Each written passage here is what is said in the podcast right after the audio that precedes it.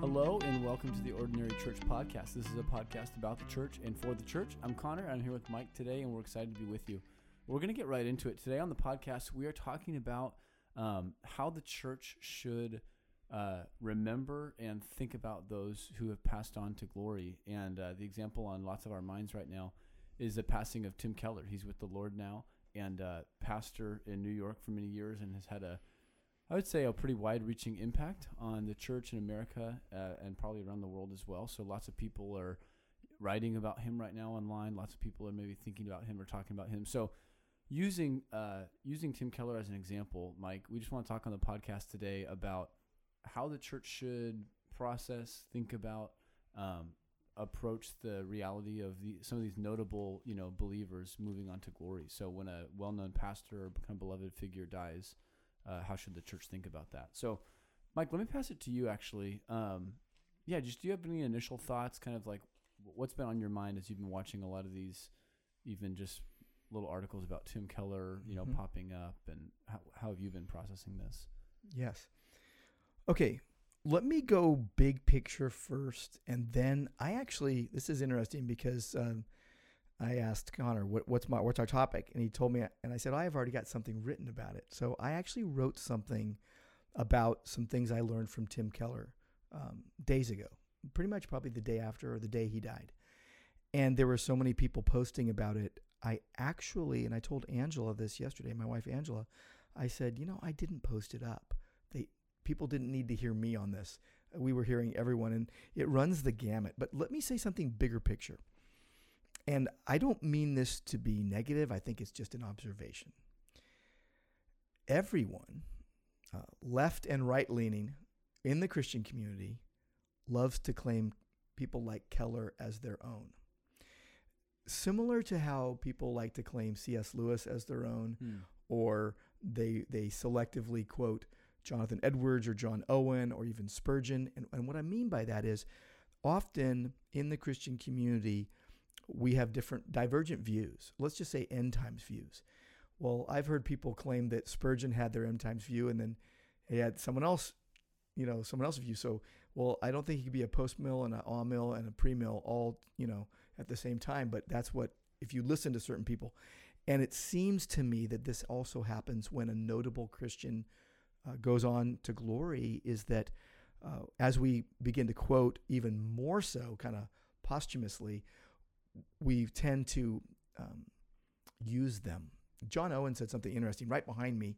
If you listen, if you were in my office here, you got Tanner, our tech man, uh, sitting there on one side. You've got Connor opposite me. I'm at my desk, and I turn around and I see six volumes of, of the works of John Owen. 16, I think. 16 volumes. Did mm-hmm. I say 6 mm-hmm. Yeah, 16. 16 volumes of the works of John Owen. And in one of those, embedded in one of those, yes, um, several years ago, I was working on a dissertation, and I was um, two years ago or a year and a half ago, and I was immersed in those. Well, there was this one quote that I read that laid me in the dust, and I will paraphrase. If you're if you're going to use me just for a quote, farewell. Owen was saying that to his contemporaries. Don't just come and and and take something out of context of what I wrote to make your point. And I think that happens a lot with notable Christians. And so I just I want to make that observation that as I've been reading a lot of the tributes, it, it spans the spectrum of the evangelical community. And when I say right and left leaning, the more progressive uh, Christian or the more orthodox Christian, both ends of the spectrum. And because of some of Tim Keller's statements and stances over the past few years, he got even more polarizing. Mm-hmm. He wasn't really a polarizing figure early on. And by the way, I've learned a lot from Tim Keller. So I just wanted to say that to start with. Um, again, not to be negative, even though it sounds a little negative, but to just be realistic about the picture. I don't know. What, what's mm. your thoughts on it? No, it's helpful. I think you know, like your, I think your idea is right. That when a notable Christian dies, every camp likes to try to claim them as their own. You know, or sometimes every camp needs to make sure to distance themselves from someone, depending on who that person is, right? Mm-hmm. Um, but I think in Tim Keller's case, because he often tried to take, I think, a middle road, if, if we could say it that way, mm-hmm. he put himself in a position where lots of people, you know, have appreciated his impact and um, and are and are now saying we're just so grateful for the ways that his life, um, yeah, his life has kind of led ours and, and guided Mhm. us. So, um, maybe I'd like to hear. I know you wrote some. I'd like to hear just a few of the ideas. You told me that that uh, maybe there's things about Tim Keller's life that I might not even be aware of in terms of how it's impacted you. So, Mhm. uh, Sure. yeah, what would you what what would you share in terms of his life? Okay, I've got some really good things. I learned from Tim Keller in many ways. And I do think, you know, when I officiate a funeral and I do the eulogy, and if I even write the eulogy, that's not the time to point out all the things you disagreed with. That's the time to point out all the good things about their life that you can point out. Similar to applying the fifth command with your parents. When your parents are aging and you want to honor them, don't point out the things they did wrong, point out all the things they did right. Hmm. Okay? So, but I'll say this I learned from Tim Keller in many ways. Early on, his clear clarion call for gospel clarity was just very transformative to me. Uh, just a uh, just a laser focus on both sides of of the coin when it comes to uh, people taking the gospel the wrong way. You know, the idea that you can try to be your own God uh, by legalism or license. Okay, Mhm. and so there's that. Um, one of my first introductions to his ministry, though, was probably about 25 years ago.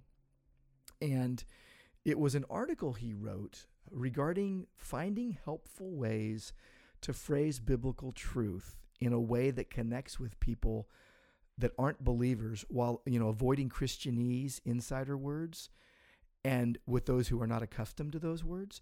So trying to be careful and creative in your wording with people that aren't believers as you try to give them biblical truth. And it was it was immensely helpful to me as I would think through even leading worship services at my former church and getting up and giving announcements and saying things to people where I knew that there were people that were unbelievers in in in the in the Mhm. gathering and how to say things that it wasn't just insider wording Mhm. that really has has continued to impact me week by week Hmm. for that many years. Hmm.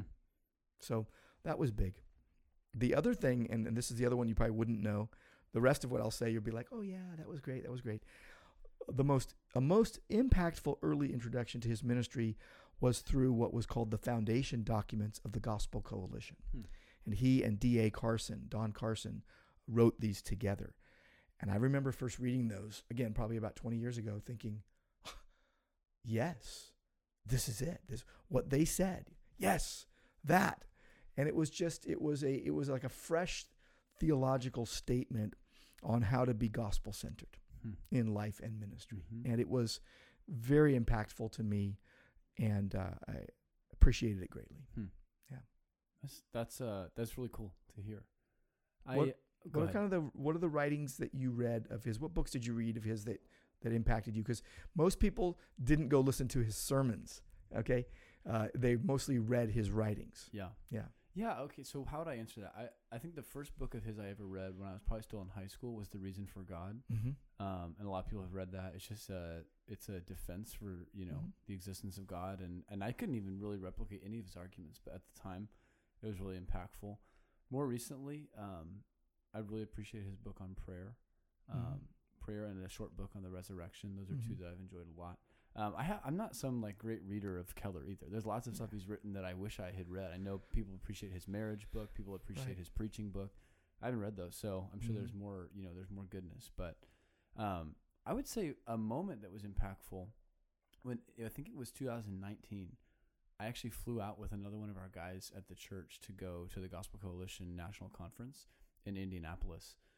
And he had one of the general sessions and he was preaching from John 3 about the new birth. And it was a really, really strong sermon. That was Mm-hmm. the first, I think you you were right. Probably more people have read his books than have listened to his sermons. That was probably the first time I've heard him preach. Mm-hmm. And it was really impactful. And um, that was probably the first time I really thought, okay, I should I should probably give this guy, Yeah. you know, more attention. So grateful for that. You know, what Yeah. you just said is really interesting because now everyone's putting stuff up, and there are two things I just looked at this week that really impacted my heart. One was um, a more recent video of Keller, and he said he said this. He said, "My wife Kathy," he said, she said, uh, when you're preaching, the first, you know, I don't know, the first half of your sermon or the first two thirds, it's like a lecture and like we're in a lecture hall and we're all taking notes and it's it's re- it's really good. But then you start talking about Jesus. Let's say you're you're you're you're speaking on David, but then you say, but David was a was a uh, type of Christ, you know, prefiguring Christ. Or David looked ahead to a greater king, you know, the son of David. Mm-hmm. She said, then everyone would put their pens down and just be locked in Hmm. because you were talking about Christ. And and Keller was was expert at at when he was preaching and then come to like Bryan Chapell on Christ centered preaching. Mm-hmm. Uh, Keller really followed that, Hmm. and he he would uh, always have that redemptive uh, turn Yeah. near the end of the sermon on, Yeah. on how this shows us Christ. And many of us, you know, twenty some years ago, really learned from Keller in that regard. Uh, but the other one was this, and I think this was his last recorded video he did. Hmm. So if you look at it, you know, he they had high quality videos, but you could tell he was he was lagging and he was he was uh, languishing. Hmm. He was about to die. Hmm. But here's what he said. He used that verse from the Old Testament. He said, "Are you seeking great things for yourself? Do not seek them." Hmm. And he just he just had this great ex- exhortation to like the pressure's off. What I took from that was ah, everyone's dealing with that. Everyone in ministry is dealing with that. Mm-hmm. You know, anyone who has any sort of fire to preach the gospel deals with that. Mm-hmm. And it's like he just says, "Don't seek it." That was the last words. Don't seek it. Man, Don't seek those great things for yourself. that's super good. Yeah, no, I, I'm just thinking if uh, to pan out and think about remembering Christians, you know, who've passed away, notable Christians. I think there Mhm. can there can be this sense of um, a believer feeling like, what is my life, you know, Mm-hmm. compared to so and so who's just passed away. I feel like I've done so little for the Lord, and I, you know, I feel like I just I haven't had any kind of an impact for Christ, and and I think that what you just said is a great reminder, even from somebody who did seem to be very used by God. Uh, yeah, eh, God uses everybody differently according to His sovereign will, and some people have a platform that's very wide, and others have a smaller impact, and you can only trust the Lord that He's doing what He's doing with your life, and and I love it. Don't seek great things. I also always appreciate it. I think it's especially noteworthy. One of the articles I was reading pointed this out. When somebody does attain a platform and prominence, I really appreciate reading testimonials of their life that reveal someone who seemed to have genuine integrity, like real kindness, humility. You know, um, I think in other instances, some of these people who seem so notable, it almost it maybe comes out after they've passed away, or just in smaller ways that that as a in terms of their private life or individual interactions, they were cold or closed off or something like that. And it sounds like, I mean, we don't know him, but Mm-hmm. it sounds like in Keller's case, there was a real kindness and humility and love for people. Mm-hmm. So that's always encouraging, I think. Absolutely. I think he was a great example of a kind demeanor. Interestingly, in the last several years when he's been battling his cancer, he kind of lashed out on some people Mm. online and it was it was met with shock because they're like this you know Keller's losing it because Hmm. you know he doesn't usually speak this way but he was getting a bit a, a bit uh, argumentative with people sometimes online with people that he wouldn't usually engage Yeah. with but i think that the aggregate is a very gracious guy now again sometimes when you're around the edges people can misunderstand you and sometimes it isn't quite clear where you stand you know but i think we can really highlight where we agreed with him you know uh, by the way just another another book the meaning of marriage a friend of mine gave me that book years ago and it kind of stayed on my shelf. I didn't really. There were other marriage books I was reading, and I w- I wasn't really that interested in it. And then I read it, and I was like, "Wow!" And the funny thing, there was one chapter that his wife wrote, and it was like the tone changed so so dramatically. It was so obvious, like Hmm. she truly wrote that chapter, and I Hmm. really appreciated that. Hmm. Um, but I wept the first time I read the the line, "Look at you, you're radiant. I always knew you could be like this." Hmm. That that in glory, a husband and wife seeing each other for the first time in glory is going to see the the you know the glorified version of the person that they saw in in in the messy times. And I have to hold back t- eh, the tears every time I shared it at a wedding ceremony. I've shared it numerous times at wedding ceremonies. Um, also, of course, the reason for God and the prodigal God um, and other works. Um, I can't forget mentioning though the freedom of self forgetfulness, a very small, thin yes, book. book. Yep. and that was really helpful. In fact, I'm quoting um, that Friday morning in, Yeah. in uh, when Yeah. I t- teach at Men of the Word this Friday.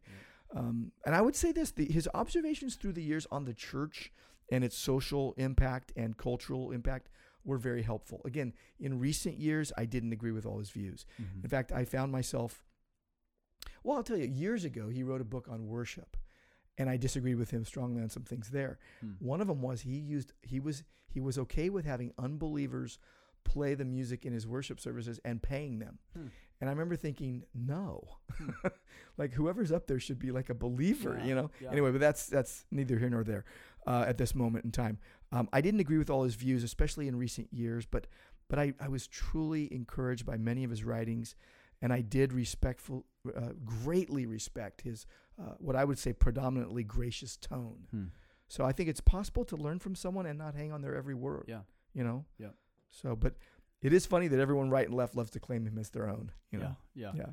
I think maybe just a parting shot from me, um, and Mike, you could speak to this better for sure. But even as somebody who's grown up not knowing anything different, I can imagine the landscape before, let's just say the Gospel Coalition, for example, and all of the gospel centered resources that have, you know, kind of uh, grown out of not just Tim Keller's life, but but Mhm. many lives in this in that generation. Mhm. And I can imagine how the world, you know, kind of before these things would have been somewhat different in the churches, where um, I think that they were they were maybe countering at the time what could have felt like a lack of gospel emphasis. That churches were treating the gospel as something that would be, you know, preached to unbelievers. But then once you're in, now your life is going to grow as you try to obey the Bible, and the gospel becomes kind of a little bit sidelined. And so I think that Tim Keller and lots of other people, obviously, but they saw that, and to whatever degree that was the case, tried to respond by saying, no, the gospel is the beginning and the middle and the end. The gospel's it's central to everything that, that's happening in the church, that everything Mhm. that Jesus is doing in the world. So now, you know, you think about the degree to which churches have been ac- impacted by, I think, the Reformed faith and the different online resources that have promoted that, and so many helpful articles, not just about you know doctrine, but Christian living as well. That's flown, you know, or grown out of that. And I think that probably uh, our churches are stronger for it, you know, in a lot Mhm. of ways. So Absolutely. I, I agree with you. Um, my parting shot would be very similar. Uh, most of all, I will remember Tim Keller for how he so clearly and succinctly, uh, lovingly, uh, very frequently, and, and very redemptively just kept seeking to proclaim the gospel. Hmm. And, and there's this line, and I'm going to paraphrase it, but this is how I this is how I say it. Yeah. Um, and this is like I think this is what he's most well known for. The gospel tells us that in Christ we are more sinful than we ever imagined, and yet at the same time we're more loved and accepted than we ever dared hope. Hmm. And that is Yep. just beautiful. Yep. It is beautiful. Yeah, amen. There's lots more that could be said, and lots of people are saying lots more things. Uh, but we're going to wrap it there. So, listeners, hope that was helpful for you, even just maybe in hearing Mike and I process one person's life, maybe a little bit of a template for how we would uh, how we would be able to approach any you know figure who's passed away. But uh, we thank the Lord for Tim Keller and his life, and I hope this was encouraging to you. Uh, we're thankful for you and pray for you throughout the week if you're from Grace Church. Uh, until next time, hope you have a great week serving the Lord. Uh, God bless you.